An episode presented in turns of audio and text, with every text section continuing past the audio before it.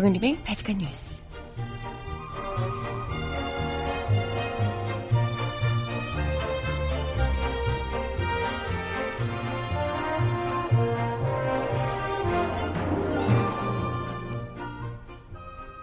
여러분 안녕하세요. 바지칸 뉴스 정희림입니다.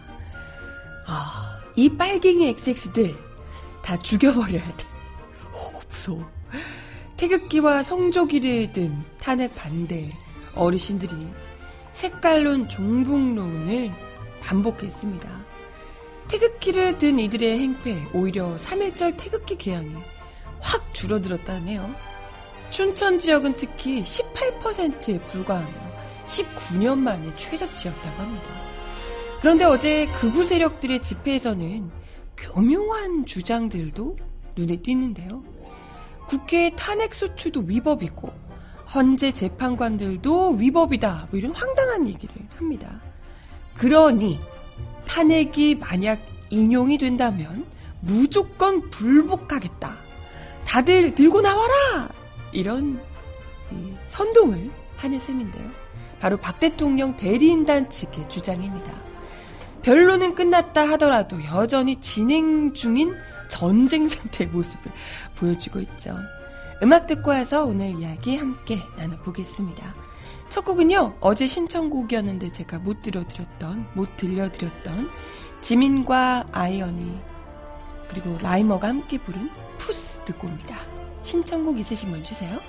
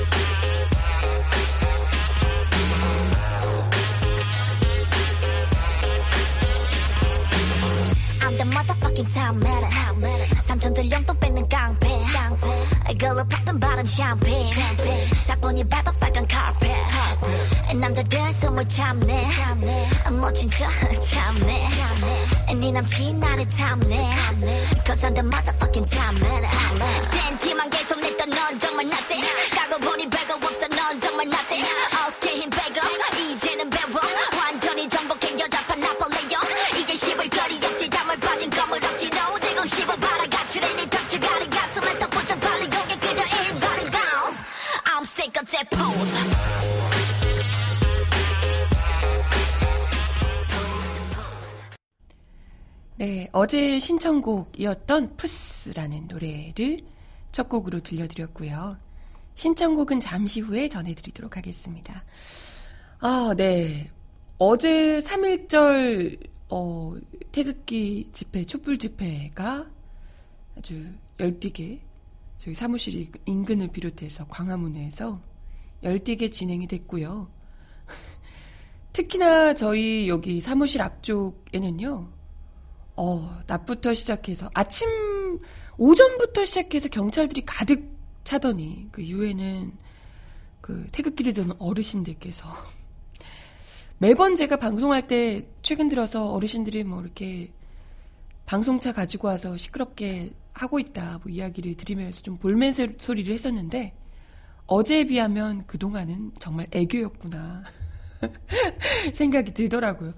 어, 진짜 너무 괴로웠습니다. 아직까지 약간 머리가 울리는 것 같은 느낌인데, 이게, 뭐, 물론 이제, 많은 분들이 생각보다, 이때까지 뭐 한 10분 왔던 것보다 훨씬 많이 오셨는데요. 어, 많이들 오셔가지고, 마이크에다 대고, 사실 여기 저희 앞에 그 사거리 쪽이요. 이렇게 넓은, 광화문처럼 넓은 공간이 아닙니다. 좁, 굉장히 저, 좁아요.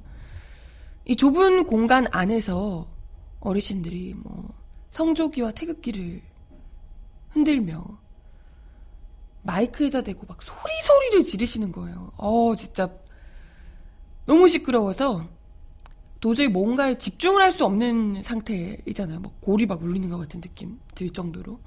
그래서 처음에는 와 신기하다 이러면서 막 영상도 찍고 어 뭐야 뭐야 이러면서 봤는데 어 나중에는 도저히 이, 참을 수가 없어서 일은 해야 되고 참을 수는 없고 그래서 막 음악을 귀에다가 꽂고 엄청 크게 틀어놓고 하고 뭐 어쨌든 별 짓을 다 했어요.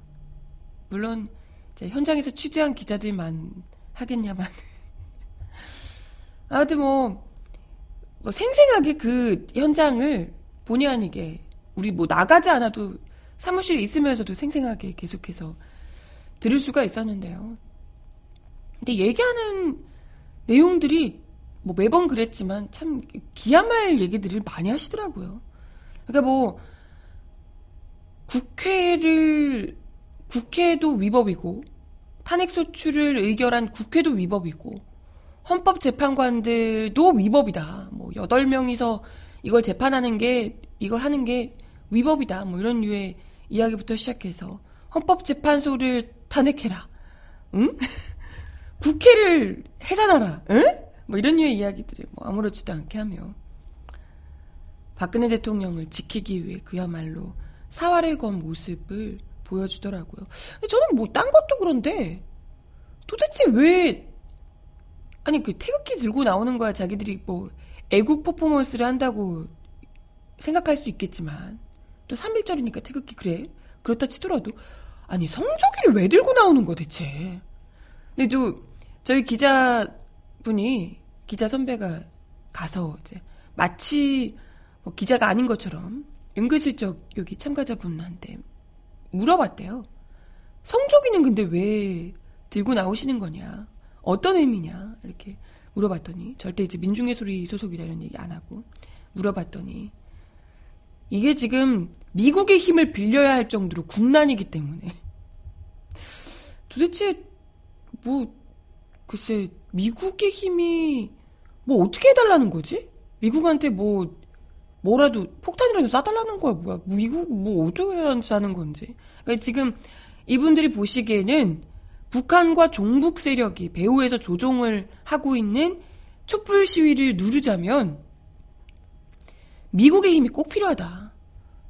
지금 이 촛불 시위와 이런 국회에서 탄핵소추 의결하고 뭐 이런 것들이 다 북한의 지령하에 북한과 종북 세력들의 지휘하에 이루어지고 있고 이걸 누르기 위해서는 미국의 힘을 빌려야 되기 때문에 성조기를 막 흔들고 있다. 성조기 흔들면 미국이 와준대요?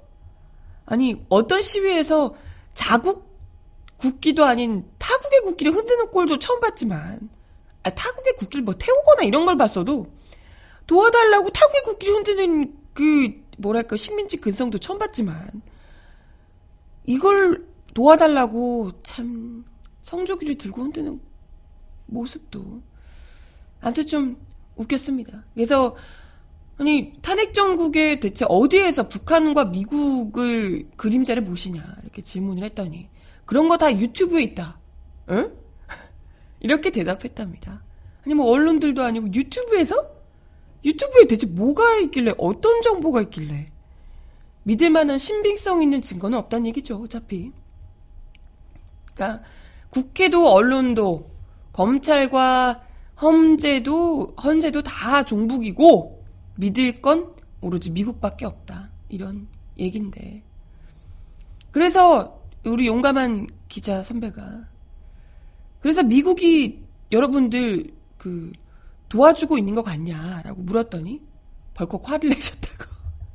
음, 화를 벌컥 내셨다고. 그러네요. 네. 뭐 아무튼 그 도와줄 수 있는지 없는지는 모르겠지만 어쨌건 거의 신앙 같은 거죠. 왜 하느님이 진짜 나를 직접적으로 물리적으로 도와줄 수 있을 거라고 확신하는 건 아니지만 왠지 마음적으로 기대고 싶은 이런 거 있잖아요.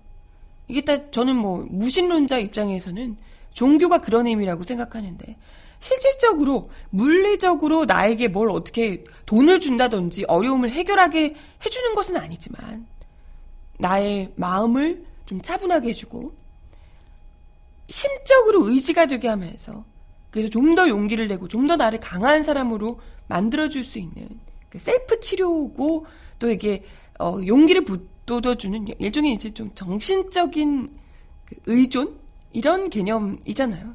마찬가지 아닐까 이분들도 성조기가 거의 이분들에게는 이 십자가의 뭐 이런 게 아닐까. 뭐 사실 그 비슷한 맥락일 수 있겠지만 모든 그 개신교도들이 그렇다는 얘기는 아니지만요. 여기 또 개신교도 교회 다니시는 분들이 단체로 버스를 타고 이제 신도들 모아서 나오시고 뭐 많이들 그러셨다고 이런 뭐 제보들이 있더라고요.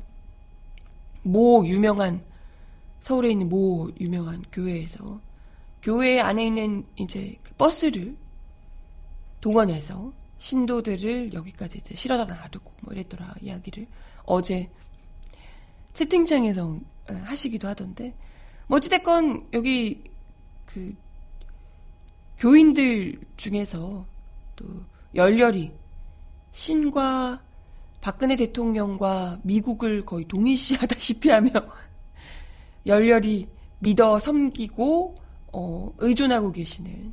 그래서 박근혜 대통령이 혹여라도 무너지게 되면 자신의 신이 다 무너지는 것처럼 느끼고, 느끼고 계시는 듯한 어르신들께서 막 완전 거의 뭐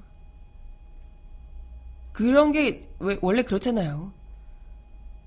실제로 뭐 의심하게 되면 그 존재를 의심하게 되면 그때부터 이제 그들에게는 믿음이 부족하다 뭐 이런 비판을 받게 되는데 그런 것처럼 죄가 있으신 것 아닐까라고 의심하는 것 자체를 두려워하는 무조건 믿어라 라고 하는 이제 이 주장이잖아요. 거의 그것과 뭐 그 일맥상통하는 분들이 이런 생각이 듭니다. 뭐 한마디로 아무런 증거도 없고 뭐 보수 매체들조차도 이건 차마 쓸 수 없는 논리기 때문에 그대로 내버려 두면 어차피 해프닝으로 끝날 겁니다. 어차피. 근데 중요한 건 이걸 이렇게 밀어붙이고 있는, 주장하고 있는 이들이 이런 논리를 내세워서 무엇을 의도하고자 하는가. 이런 게 이제 또 중요하지 않을까 생각이 들어요. 어제 또 박근혜 대통령 대리인단 변호사들이, 변호인들이 여러 이 탄핵 반대 시위에 나와서 목소리를 높이셨더라고요. 마이크 대고. 아니, 근데 변호인들이 이렇게 직접 집회에 나와서 얘기하고 이렇게 도 되나요?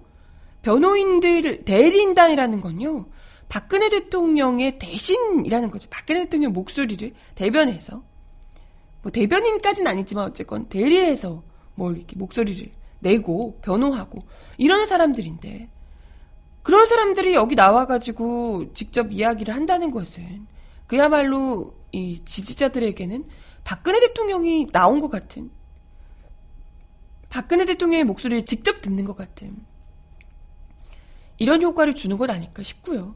그렇기 때문에 더 뭐 열심히 나오시려나? 네, 뭐 어쨌든 대리인이 직접 나와서 이렇게 하는 것도 사실 뭐 처음 봤지만 나오셔서 하는 발언들도 굉장히 좀 뭐랄까요 변호인들 뭐 법조인답지 않은 저번에도 이야기 드렸지만 약간 좀 뭐 논리나 이런 게 아니고요. 굉장히 좀 음, 일방적인 주장, 논리라고는 찾아볼 수 없는 일방적인 주장들, 억지 이런 게 이제 주로 나와서요. 좀 이야기를 들으면 들을수록 굉장히 당혹스럽게 됩니다. 어제 김평우 변호인이 그런 이야기를 하셨더라고요. 아, 당뇨시라는 김평우 변호인이 뭐 박근혜 대통령은 무고한데 그 최순실 씨의 잘못을 박근혜 대통령이 연좌제를 적용해서 박근혜 대통령의 잘못을 덮어 씌운 거다.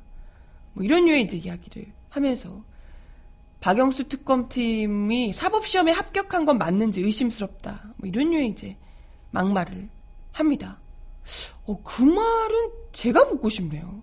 이분의 주장을 보면 거의 뭐랄까요. 확실한 증거라고는 아무것도 없는데 이분이야말로 이런 주장을 하는 것이 과연 사법시험을 합격한 사람이 맞긴 맞는 건지 저야말로 묻고 싶네요. 이분이 주장하시는 거 보면 거의 법이라고는 정말 1도 모르시는 분 같은데? 그잖아요? 심지어 촛불 집회 참가자들에 대해서는 복면을 쓰고 나타나 붉은 길을 흔드는 어둠의 자식들. 이렇게 비방을 합니다. 복면을 쓰고 나타난 분들이 저는 나갔을 때 복면이고 마스크고 쓴 적이 없는데요. 네. 그리고 제가 갔을 때 많은 시민들이 뭐 추워서 마스크를 쓴 분들도 간혹 계셨지만 전혀 그러지 않은 분들이 훨씬 더 많았고요. 그리고 붉은 길을 이건 이제 뭐 북한이다 이런 이런 북한을 옹호하는 종북 세력이다 이런 얘기를 하고 싶으셨던 모양인데 단 한 번도 그런 걸 본 적도 없거든요. 네. 이분이야말로 정말 대놓고 사실과 다른 허위 사실 유포로 그 죄값을 치, 치러야 되는 발언을 하고 계시는 것 아닌가 이런 생각이 들고요. 에, 뭐 심지어 헌법재판소가 탄핵안을 인용하면 절대 승복하지 않겠다는 류의 발언을 하기도 합니다. 이 오만한 법관들에게 우리 국민들이 무조건 승복합니다. 당신의 말씀이 법이니까요. 이렇게 말해야 법을 지키는 선량한 국민이란 말입니까? 저는 아니라고 생각합니다. 라며 탄핵 심판 결과에 승복하는 사람들은 북한 인민들일 것이다. 라고까지 합니다. 그러니까 한 95%의 아무리 최소치로 잡아도 70% 이상의 국민들이 탄핵을 바라고 있는데 그런 사람들은 다 북한 인민이다. 허, 소름.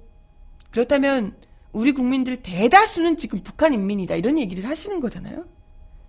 이분 좀 잡아가야 되겠는데? 이 정도면? 예, 이런 막말을 계속해서 그야말로 짓거리도록 내버려둘 수가 없는 것 아닌가요? 이 지금 70% 이상의 국민들을 북한 인민이다 이렇게 얘기를 하고 있는 사람을 어떻게 길거리에서 아무 말이나 정말 하도록 내버려 둡니까? 그잖아요. 근데 이런 이야기를 하고 있는 것 자체가 이미 이들 스스로도 탄핵이 인용될 가능성을 가능성이 충분히 높다는 것을 인지하고 있다는 얘기고요. 이를 위해서 사전에 국회도 국회 탄핵 소추 의결도 위법이고 헌재가 지금 8명이서 9명에서 8명으로 지금 됐는데 8명에서 이런 의견을 내는 것도 지금 위법이고 헌재도 국회도 다 위법이고 그렇기 때문에 우린 받아들일 수 없다. 이런 주장을 거듭해서 하고 있는 것이고 북한 인민이다 이런 주장도 만약에 탄핵이 인용되면 우리 지금 태극기 들고 계신 어르신들 전부 다 쏟아져 나와서 이에 대해서 불복하며 불복하는 운동을 해야 한다라는 주장을 지금 하고 계신 겁니다. 아무튼 뭐 어떻게든 이분들은 온갖 사실 뭐 논리도 없겠지만 온갖 억지를 다 끌어모아서라도 당장의 탄핵 심판이 인용되더라도 무조건 불복하겠다라고 주장을 하는 것인데 글쎄 그게 가능할지는 모르겠습니다. 법적으로 어찌됐건 탄핵 심판 해서 인용이 되고 난 다음에는 이 권력 자체가 황교안 총리 역시도 이미 아웃인 거잖아요. 이 정권 자체가 아웃이 되는 건데. 그런 상황에서 물론 글쎄 끝까지 황교안 총리가 뭘 어떻게 방탄을 쳐주실 수 있는지 모르겠지만 피의자로서 수사를 받을 위치가 될 박근혜 대통령이 에게 탄핵 인용이 되고 난 다음에 어떻게 뭐 불복해서 뭘 어떻게 하실지 할 수 있을지 모르겠습니다. 네, 뭐 분명히 이건 탄핵 이거 인용되고 난 이후를 염두에 두고 어, 폭동을 일으키라고 일종의 부추김을 하고 있는 그 의도로밖에 해석이 되지 않고요. 자기들은 절대 승복할 수 없다라는 것을 노골적으로 박 대통령의 대리인단으로서 이름을 빌려서 자신의 지지자들에게 절대 승복하지 마라 라고 주문을 하고 있는 모양새입니다. 어처구니가 없죠. 분명히 박근혜 대통령 이 뭐 이야기를 할수록 어처구니 없지만 음 분명히 국회에서 물러나라고 하는 절차를 정해주면 그거에 따라서 물러나겠다라고 했었고요. 그래서 국회가 탄핵 소출했고 헌법재판소로 넘겼고 재판 결과에 따라서 자기는 스스로 물러나지 않겠다. 재판 결과에 따르겠다라고 본인 입으로 이야기하셨습니다. 그런데 이제 와서 인용이 될 듯 보이니까 승복하지 않겠다라고 본인의 입장을 계속해서 번복하면서 끝까지 죽지 않겠다고 발버둥을 치고 있는 모습이라니. 아 정말 지긋지긋하네요. 지긋지긋해. 네. 아유 참. 아무튼 음악 하나 더 듣고 와서 이야기 이어가 보겠습니다. 자우림이 부르는 샤이닝 신청하셨는데요. 듣고 올게요. 지금이 아닌 언젠가 여기가 아닌 어딘가 나를 받아줄 그곳이 있을까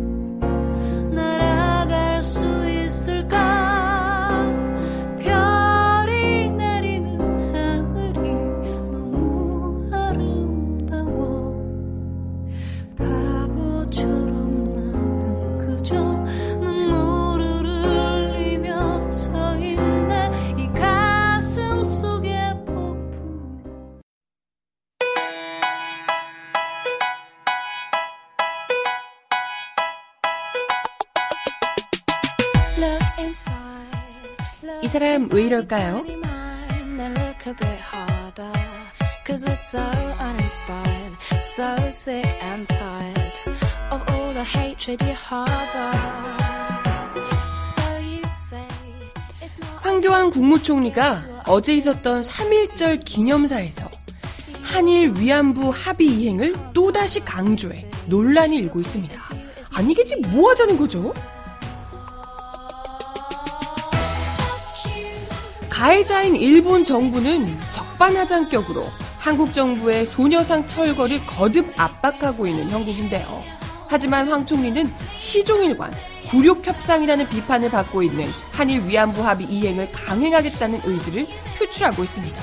한국 정부도 일본의 소녀상 철거 요구에 맞장구를 치고 있죠.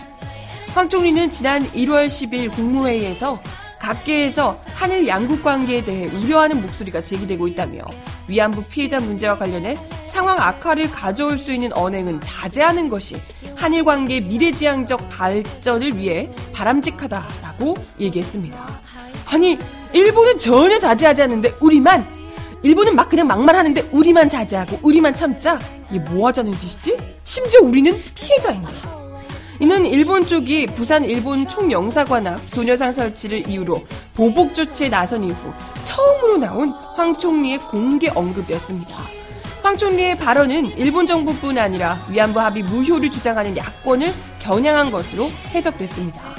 황 총리는 1월 23일 신년 기자회견에서도 사드 배치와 함께 위안부 합의 이행도 강행하겠다는 뜻을 피력했습니다.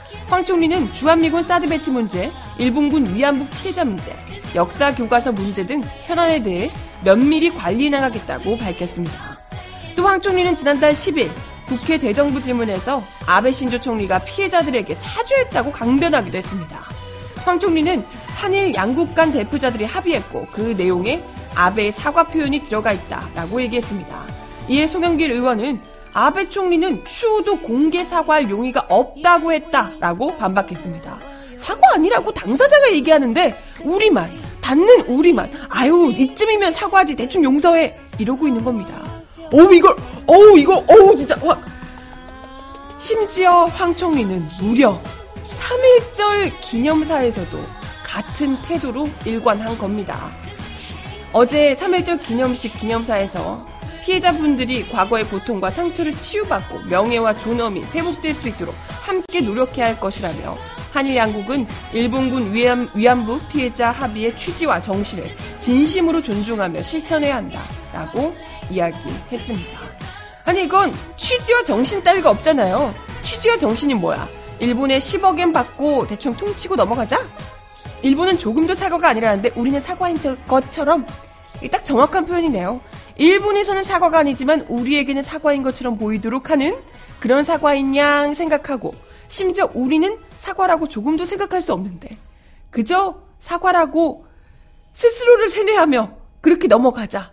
10억엔 정도 그것도 10억엔 고작 10억엔 받고 넘어가자. 이런 이야기를 하는 거예요. 이 야당은 당연히 황 총리를 정면 비판하고 나섰습니다. 더불어민주당 박경미 대변인은 3.1절 기념사인지 한일 수교 기념사인지 헷갈릴 지경이다. 공교롭게도 박근혜 대통령 아버지 박정희 전 대통령의 한일 수교 50주년이었던 지난 2015년 담당 부처의 실무자들도 예상치 못하게 전격적으로 이뤄진 한일 위안부 합의는 실천의 대상이 아니라 진상규명의 대상이다. 라고 꼬집었습니다.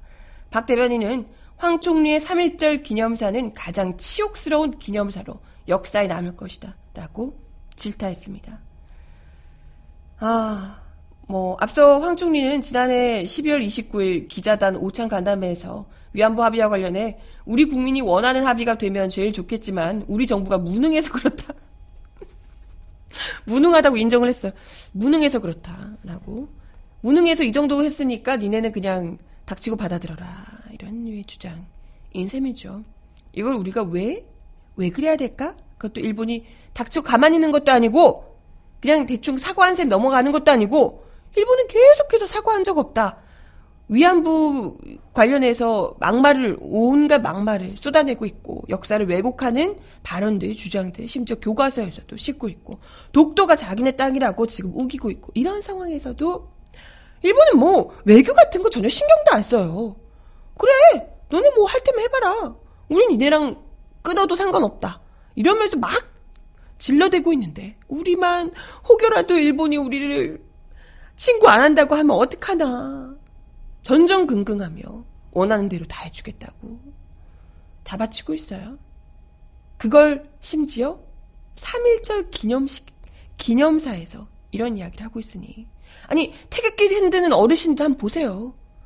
도대체 진정한 매국노가 누구인지, 진정한 이 나라의 호국 영령들을 우롱하고 그 얼굴에 먹칠하는, 그 명예에 먹칠하는 이게 누구인지 똑똑히 보라고요. 이런 발언에는 뭘 한마디 말 안 합니까? 일본에게 다 퍼주자 이야기를 며 태극기를 감히 흔들고 있어요? 진짜 기야말 노릇이네요. 어우, 열받아. 음악 하나 더 듣겠습니다. 신청곡 주신 노래, 마은진의 유 듣습니다.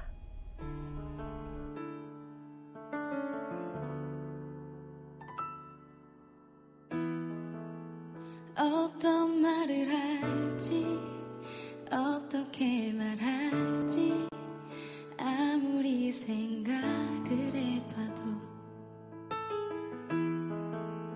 텅 빈 이 노트패드처럼 하루 종일 앉아 생각해봐도 생각나는 건너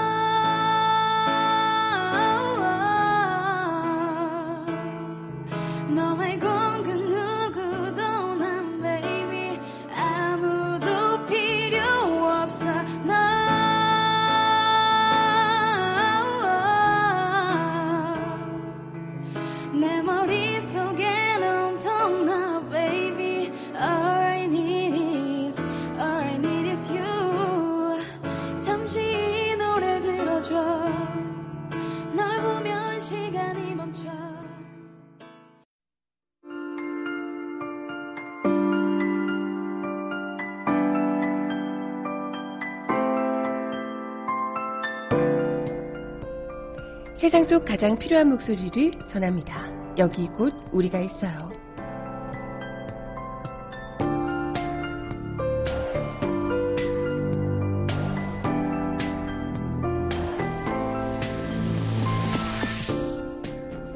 박영수 특검팀이 공식 수사기관이 28일로 만료됨에 따라 특검이 마무리하지 못한 과제들이 검찰로 넘어가게 됐습니다.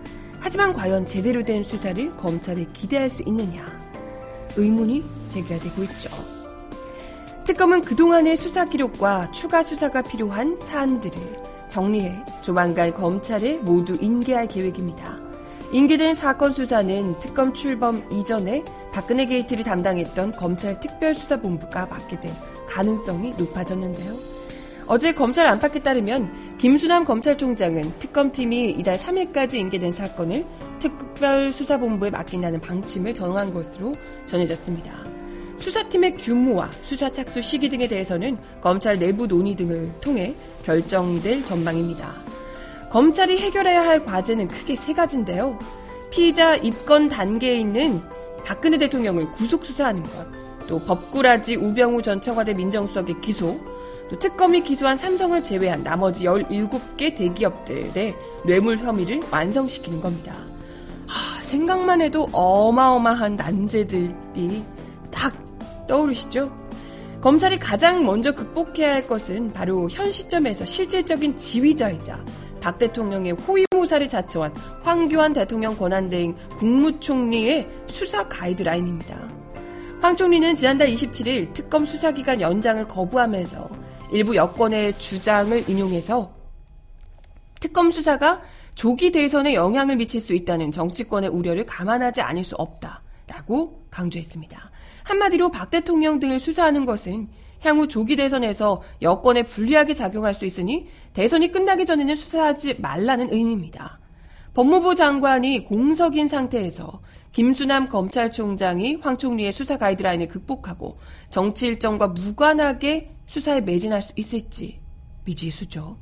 반면 검찰이 박 대통령의 탄핵 소추안에 의결되기도 전에, 저 의결되기 전에도 실권자인 박 대통령을 직권남용 등 혐의 피의자로 입건하고 최순실 등을 기소하면서 박 대통령을 주범 혹은 교사범으로 규정하는 등 박 대통령 수사에 대한 나름 강한 의지를 보여줬었거든요. 그래서 특검의 바통을 이어받아서 박 대통령 수사에 강력한 드라이브를 걸 수도 있을 것이다. 이런 기대를 하기도 합니다.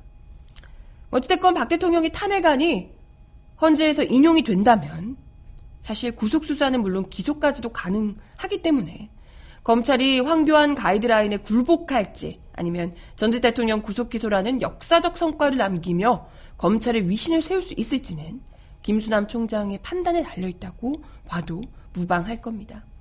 아니 어차피 끙 떨어진 상황에서 여기서 뭐 거기에 더 충성하면 뭘 하겠습니까? 차라리 여기서 제대로 칼을 휘둘러서 차기 권력에 보다 더 잘 보이는 게 더 영리한 선택 아닌가 이런 생각이 드는데 아무튼 이뿐만 아니라 가장 또 중요한 부분이 바로 우병우 전 수석과 관련된 내용인데요. 직권 남용 및 직무유기 등 혐의에 대한 검찰 수사, 이른바 내부자들 청소가 동반돼야 합니다. 사실 이 부분이 오히려 박 대통령에 대한 수사보다 더 어려울 수 있습니다. 내부자들 수사가 사실 특검 출범 출범 단계에서부터 가장 관심을 모았던 것 중 하나가 바로 우전 수석이 검찰과 법무부 등 사정기관에 대한 수사 압력 행사 의혹을 규명할 수 있느냐 이런 부분이었습니다. 많이들 좀 우려 우려하셨죠. 특검 안팎에 따르면 특검은 출범 초기 정윤회 문건과 세월호 사고에 대한 검찰 수사를 무마하도록 압력을 행사했다는 부분을 입증해서 우전 수석을 잡겠다는 계획을 세우고 정윤회 문건 유출 혐의로 검찰 수사를 받았던 한일 전 경위 등을 제3의 장소에서 접촉해 관련 증언들을 수집했다고 합니다. 해당 의혹과 관련된 제보들도 여러 있었던 것으로 전해지고요.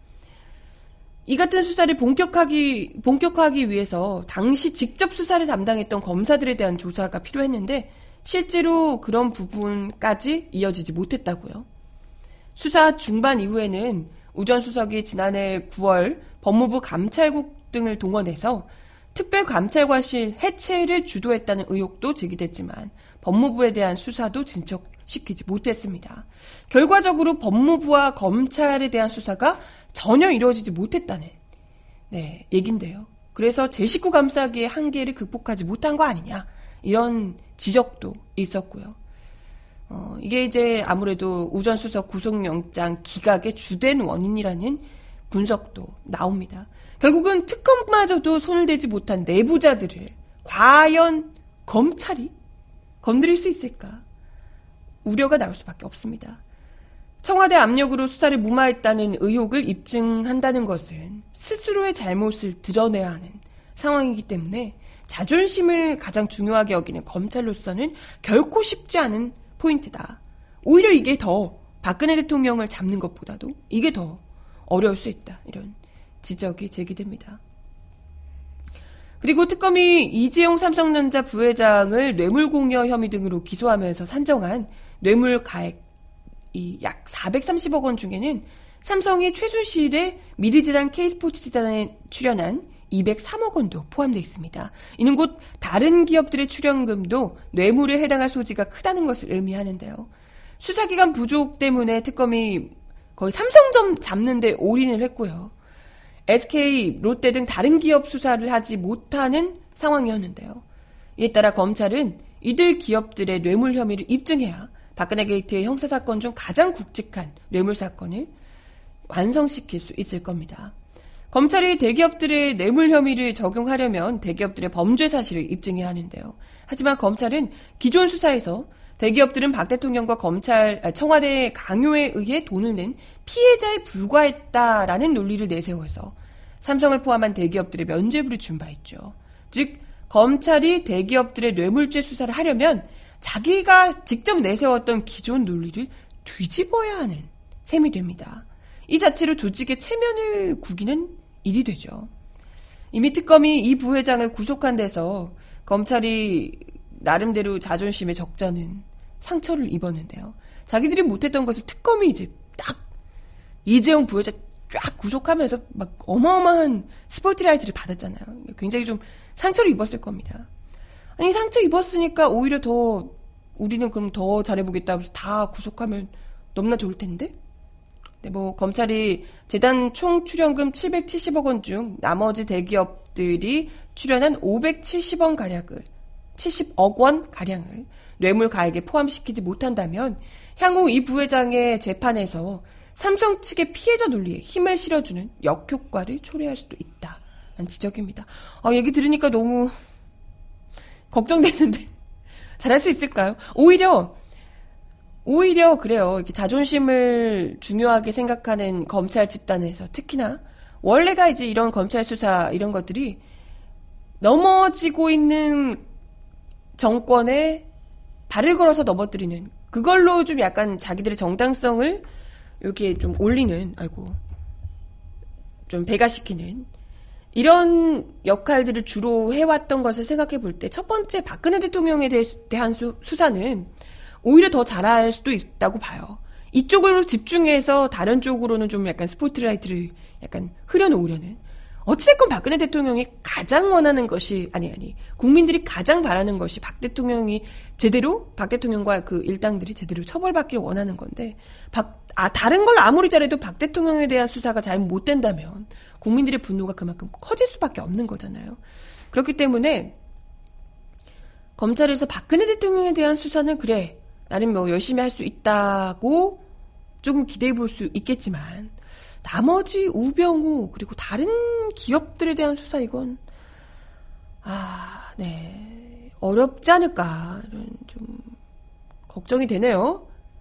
특검도 제대로 결국에는 못하고 끝내는 부분인데. 네, 그래도 패기 넘치게 이재용 부회장까지 어떻게든 구속을 시켰는데 다른 기업들까지는 좀 제대로 해줬으면 바라고요. 우병우 우병우 어떻게 방법 없나요? 아 진짜 막 미치겠네 좀. 음악 하나 더 듣고 어 시간이 좀 애매하네요. 그러면요 제가 바치칸 브리핑으로 바로 넘어가서 바치칸 브리핑을 하고요. 마지막 곡 들려드리도록 하겠습니다.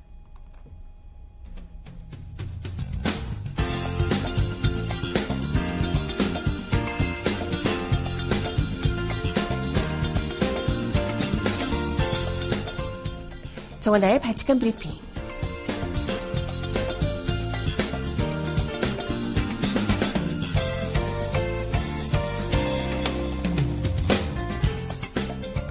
번째 소식입니다. 일본군 위안부 할머니들이 졸속적인 한일 합의를 체결한 윤병세 외교부 장관에게 국민 해임장을 보냈습니다. 할머니들은 위안부 피해자를 팔아먹은 한일 합의를 인정할 수 없다며 졸속 합의를 체결한 책임자인 윤 장관이 물러나야 한다고 강조했습니다. 3일절인 어제 낮 12시 서울 종로구 일본 대사관 앞에서 위안부 문제 해결을 위한 1272차 수요 집회가 진행됐습니다. 3일절에 열린 특별한 의미를 갖는 집회이니만큼 일본군 위안부 피해자 김복동, 길원옥, 이옥선, 이용수 할머니를 비롯해 천여 명의 시민들이 일본 대사관 앞 도로를 가득 메웠는데요. 한국정신대문제 대책협의회 한국염 공동대표는 2015 한일 합의 후 일본 정부와 싸우던 우리 시민들이 한국 정부와 싸워야 하는 묘한 상태에 놓여 있다며 위안부 할머니의 목소리에 귀를 막고 한일 합의를 체결한 윤 장관은 국민의 이름으로 해임돼야 한다고 목소리를 높였습니다. 기로녹 할머니는 이 나라 대통령이라는 사람이 역사를 팔아먹었다. 우리가 위로금을 받으려고 지금까지 기다린 게 아니다. 100억이 아니라 1000억을 줘도 필요 없다. 우리는 진정성 있는 사죄와 명예회복을 바란다. 라고 호소했습니다. 그러면서 위안부 할머니들은 졸속 합의를 체결한 윤병세 외교부 장관에게 보내는 해임장에 서명을 했습니다. 할머니들과 수요 집회 참가자들의 명의로 서명된 국민해임장은 이날 외교부 측에 전달됐습니다. 아울러 서울결의 하나가 온오프르 라인을 통해 받은 5,300여 명의 윤병세 장관 해임 촉구 국민 서명도 함께 전달됐습니다.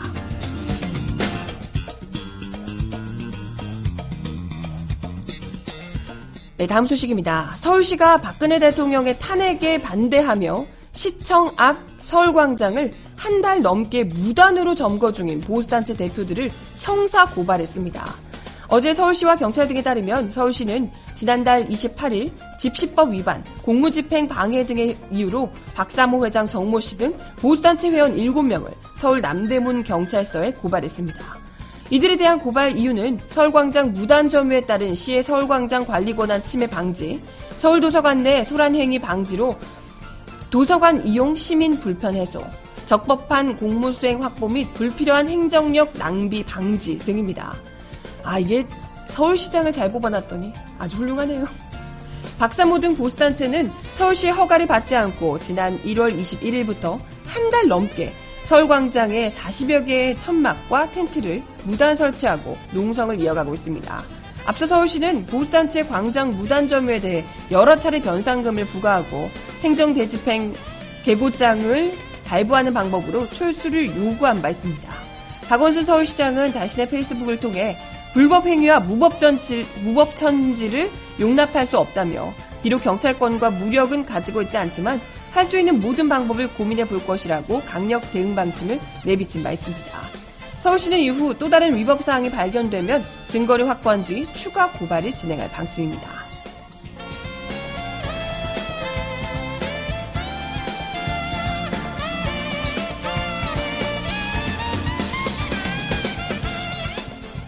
마지막 소식입니다. 사드의 실질적 배치 단계를 대비해서 중국이 제, 준비했던 제재 방안이 좀 더 구체화되고 있다는 어, 소식이네요. 행동 지침하다는 민족주의 성향의 황구 신보가 맡았는데요.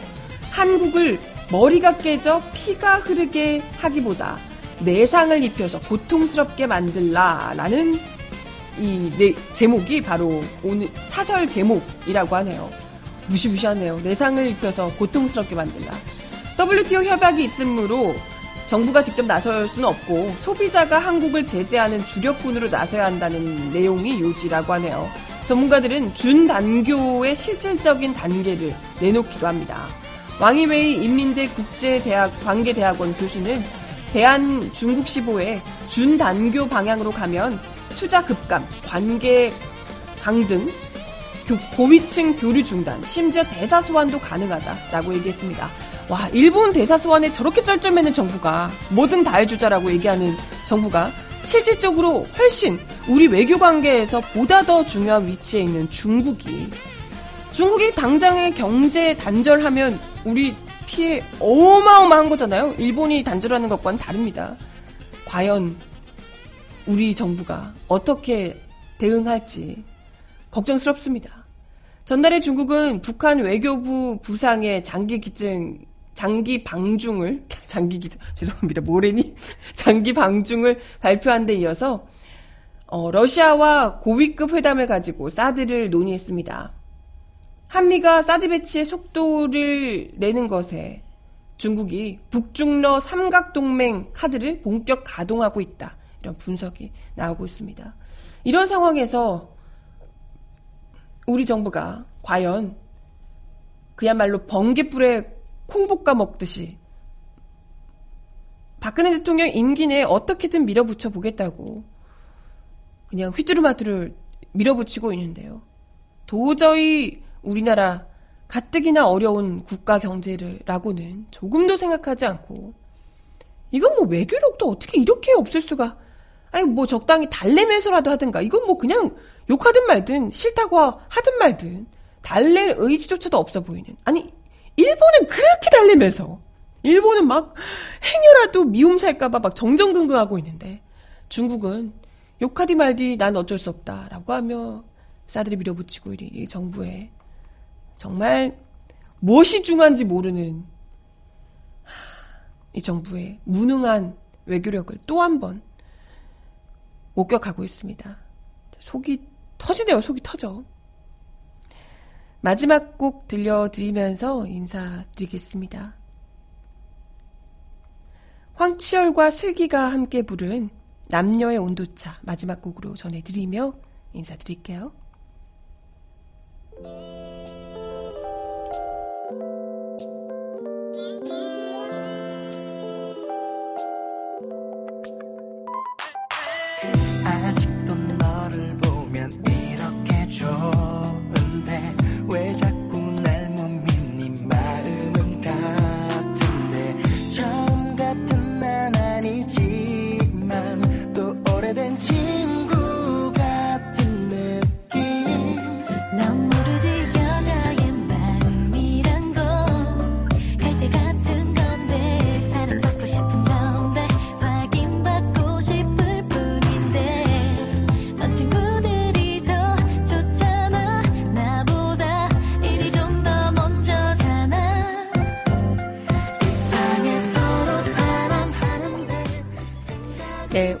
바치칸 뉴스 함께 해주셔서 감사합니다. 오늘 오후부터 꽃샘추위 몰려온대요. 내일 아침엔 또 영하까지 떨어진다고 하고 이럴 때 특히 감기 많이 걸리시잖아요. 몸 잘 챙기시고 너무너무 소중한 몸 절대 잘 챙기시고 우리 멀리 가야 됩니다. 바치칸 뉴스는 내일 10시에 다시 오겠습니다. 좋은 하루 보내세요. 내일 만나요. 안녕.